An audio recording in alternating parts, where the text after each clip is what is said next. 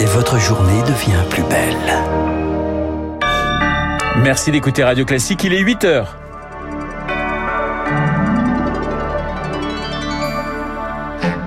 La matinale de Radio Classique avec Renaud Blanc. La rue sera-t-elle encore au rendez-vous? 11e journée de grève contre la réforme des retraites Les syndicats espèrent une mobilisation massive. Des cortèges encadrés par 11 500 policiers et gendarmes. Le préfet de police de Paris, Laurent Nunez, est l'invité de Radio Classique à 8h15. Et puis, une enquête ouverte contre la RATP sur la pollution de l'air dans le métro parisien. On en parle avec Tony Renucci, directeur général de l'association Respire. Radio.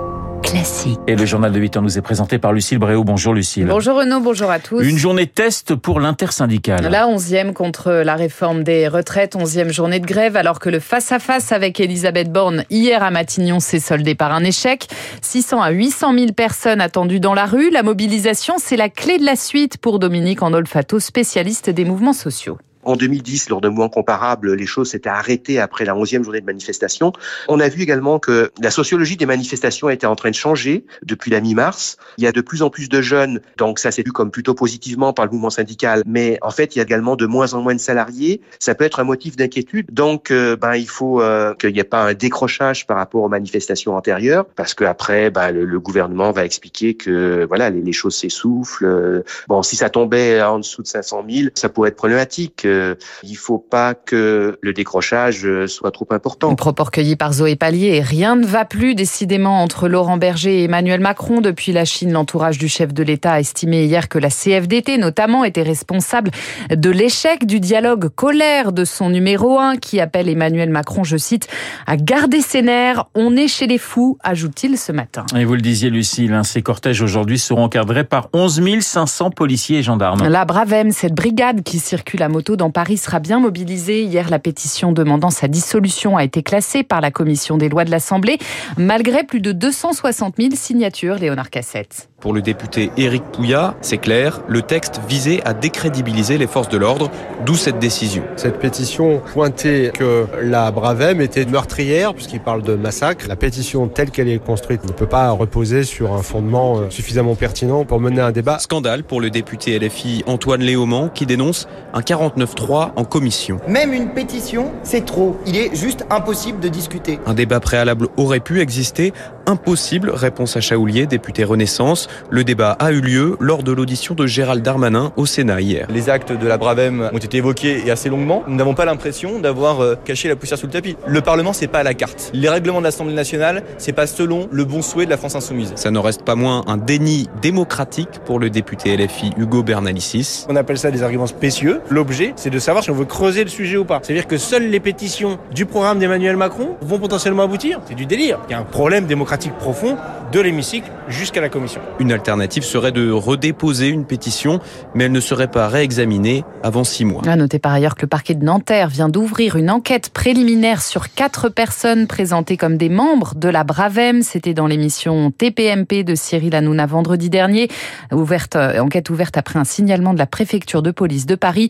Le préfet de police de Paris, Laurent Nunez, sera dans le studio de Radio Classique à 8h15. C'est l'invité de Guillaume Durand. Allez, on part à, à présent pour la Chine où Emmanuel Macron rencontre aujourd'hui Xi Jinping. Au menu, la guerre en Ukraine, les liens économiques entre la Chine et la France, la question des droits de l'homme sera-t-elle évoquée? Oui, assure l'Élysée. Pour Bénédicte Jeannereau de l'ONG Human Rights Watch, cela devrait être une priorité. Depuis la dernière visite du président de la République en 2019, Pékin n'a cessé d'accentuer sa répression contre les Ouïghours dans la région du Xinjiang. Le rapport de la haute commissaire des droits de l'homme de l'ONU a exprimé que les abus pouvaient constituer des crimes contre l'humanité. On peut aussi penser à la répression accrue contre les manifestants pro-démocratie à Hong Kong, la répression de toute contestation à l'intérieur des frontières chinoises et le fait aussi que le gouvernement chinois utilise leur influence pour exporter la répression contre la diaspora à l'extérieur de la Chine. Propos recueilli par Marc Tédé. Une bonne nouvelle pour les automobilistes. Total Energy annonce ce matin élargir le blocage des prix à 1,99€ le litre à tous les carburants à compter de demain. Jusqu'à présent, seul le samplon 95 et le diesel simple étaient concernés. Mesure momentanée jusqu'à ce que les stations ne connaissent plus de difficultés d'approvisionnement. 8h05 sur Radio Classique. Lucille, on parle ce matin du métro parisien. Métro métro et qualité de l'air. Une qualité de l'air qui serait très largement dégradée. Le parquet de Paris a confirmé hier l'ouverture d'une enquête contre la RATP, une enquête pour mise en danger de la vie d'autrui et tromperie sur une prestation de service entraînant un danger pour la santé de l'homme. Bonjour Tony Renucci. Bonjour. Vous êtes le directeur général de l'association Respire qui est à l'origine hein, de la plainte contre la RATP. Selon l'Agence nationale de sécurité sanitaire, l'air dans le métro serait trois fois plus chargé en particules fines qu'en surface. Vous confirmez? Bien sûr, on confirme. Et nous, nous avons fait deux études hein, en 2019 et en 2021 dans plusieurs stations du réseau de la RATP. Nous avons aussi constaté les dépassements qui étaient très élevés par rapport à l'air extérieur. Alors nous, c'était même parfois jusqu'à dix fois plus hein, sur les particules PM10 par exemple, et notamment dans les stations les moins bien ventilées. Tony Renucci, vous, vous accusez la RATP de tromperie aggravée. Vous estimez qu'elle dissimule au public la, la gravité de la situation, c'est ça?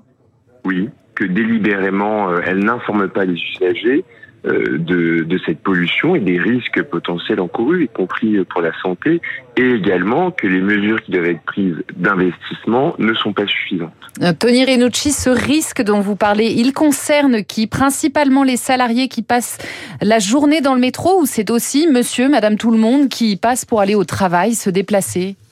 Mais il concerne les deux à partir du moment où on est exposé. Alors je pense que d'ailleurs pour les agents c'est pire parce qu'ils sont encore beaucoup plus exposés et d'ailleurs il y a eu aussi une note en hein, termes de la RATP qui montrait bien qu'il y avait des conséquences sanitaires graves sur les agents qui étaient très exposés à cette pollution. Et c'est vrai que pour euh, les usagers qui prennent le métro pour aller au travail le matin, pour rentrer le soir, il y a une exposition de courte durée sur laquelle aujourd'hui euh, la littérature scientifique ne dit pas exactement quelles seraient les conséquences sanitaires. Mais par contre, ce qu'on sait, c'est les conséquences sanitaires des particules fines sur la santé, au niveau cardiovasculaire, respiratoire, sur le cerveau, et ça, c'est très grave. Qu'est-ce que vous attendez de, de, de cette enquête? Qu'on attend surtout, c'est qu'aujourd'hui, on a quand même une brigade spécialisée dans les attentes à l'environnement qui va travailler dessus, qui va informer, qui va mesurer, qui va tenir euh, au courant le procureur. Donc, ce qu'on souhaite, c'est l'ouverture de l'instruction et que derrière, on ait plus de transparence et les investissements de la RATP pour améliorer la situation. La RATP qui dit que la qualité de l'air, c'est le premier de ses combats. Mais moi, je ne nie pas le fait que la RATP ait envie d'avancer dessus, mais ça a mis beaucoup de temps depuis le début des années 2000, il y a quand même des alertes sur ce sujet. Et qu'est-ce qui s'est passé entre temps Il a fallu deux rapports de Respire pour qu'enfin on ait des déclarations. Voilà. Donc maintenant, il faut. Mais tant mieux s'ils font des choses, il faut continuer. Mais on est aussi là pour mettre la pression et pour les rappeler à l'ordre. Merci Tony Renucci, directeur général de l'association Respire, d'avoir été en ligne ce matin. C'est la fin de ce journal, Lucille? C'est la fin de ce journal. Lucille me confirme d'un geste de la tête en disant non, je n'ai plus de brève derrière. C'est la fin Je donc de, dit, de ce journal. Mais vous avez été très très bien comme tous les matins sur notre antenne. Il est 8h08. Dans un instant, nous allons retrouver euh, Guillaume Durand et son invité, le préfet de police euh, de Paris, Laurent Nunez, et puis euh, Guillaume Tabar. Guillaume Durand qui s'installe d'ailleurs à, à l'instant dans ce fauteuil. Vous confirmez d'ailleurs euh, le préfet de police de Paris. Que je n'ai est pas déjà là. le confirmer parce qu'il est déjà Eh là. ben oui, mais je le vois arriver. Il est à côté de vous, vous savez qu'on fait de la, vous fait de radio, donc il faut le dire aux Voilà, auditeurs. Laurent Voilà. Nunez est avec nous, on en est ravis. Donc c'est le préfet de police, c'est la 11e grande manifestation qui va avoir lieu. Donc un peu partout en France, nous verrons euh, comment ça va se dérouler. Les- On va répéter dans un contexte qui est extrêmement polémique quel est le dispositif? Parce que finalement on sait beaucoup de choses. À chaque fois on commente à la fois ce que certains euh, constituent comme des bavures policières et de l'autre côté évidemment euh, euh, du côté des forces de l'ordre la violence extrême des manifestants. Eh bien, avec Laurent Nunez, nous essaierons de faire un point donc euh, sur tout ce qui va se passer aujourd'hui, surtout après le différend d'hier, puisque les syndicats et le gouvernement portent fermés. Voilà, effectivement. Guillaume Tabar reviendra d'ailleurs euh, sur euh, ce qui se passe dans le monde politique dans un instant. Et puis Franz-Olivier Gisbert à 8h40 Alors dans là, là, Esprit Libre. Il est très énervé. Et il est très énervé, ça promet. 8h09 sur Radio.